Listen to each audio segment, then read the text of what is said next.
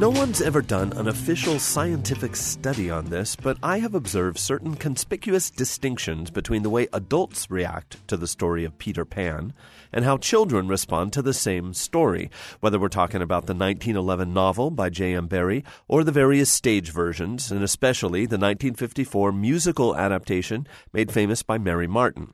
Kids, of course, love the action and adventure. They love the fairies, the pirates, the natives, the mermaids, the crocodile, the sword fights, and who doesn't love that little flying boy?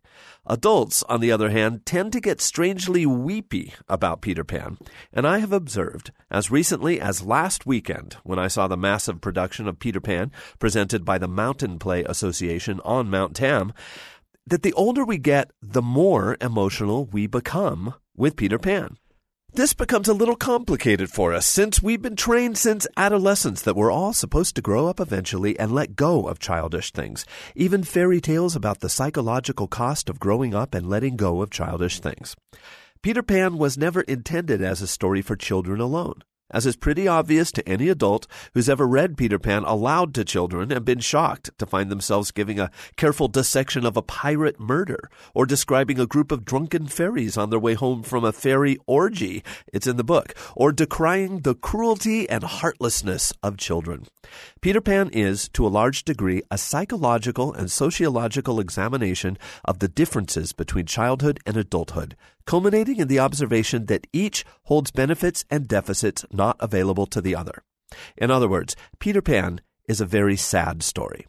Fortunately, it's also a blast. And in the smart, entertaining, visually inventive mountain play production, there is plenty of that cool, kid friendly stuff and plenty of heart stopping emotion to choke up the adults who still remember what it was like to be a kid, to play and imagine and pretend like our lives depended on it.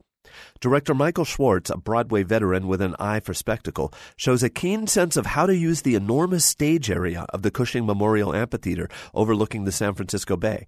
On a set resembling a summer camp playground in the woods, pirates, natives, and lost boys erupt from all corners of the amphitheater. The crocodile is assembled from spare tires and puppets. Shadows dance, an invisible fairy knocks things over and pulls hair, magical animals prowl, trampolines are hopped upon, teeters are tottered, and bright colored balls are bounced out into the crowd. As Peter, Melissa WolfKlain displays a strong singing voice and a nicely boyish sense of rough and tumble confidence, making it obvious why Wendy and her brothers would leave the safety of their beds and follow him to Neverland. The villainous but somewhat foolish Captain Hook, played well by Jeff Weason, and his right hand man Smee, a hilarious David Yen, do a good job of straddling the balance between threat and comedy. Most importantly, Peter flies beautifully, thanks to some conspicuous but still magical pulleys and wires. Kids will be happy as clams, and older folks will be happy and sad at the same time.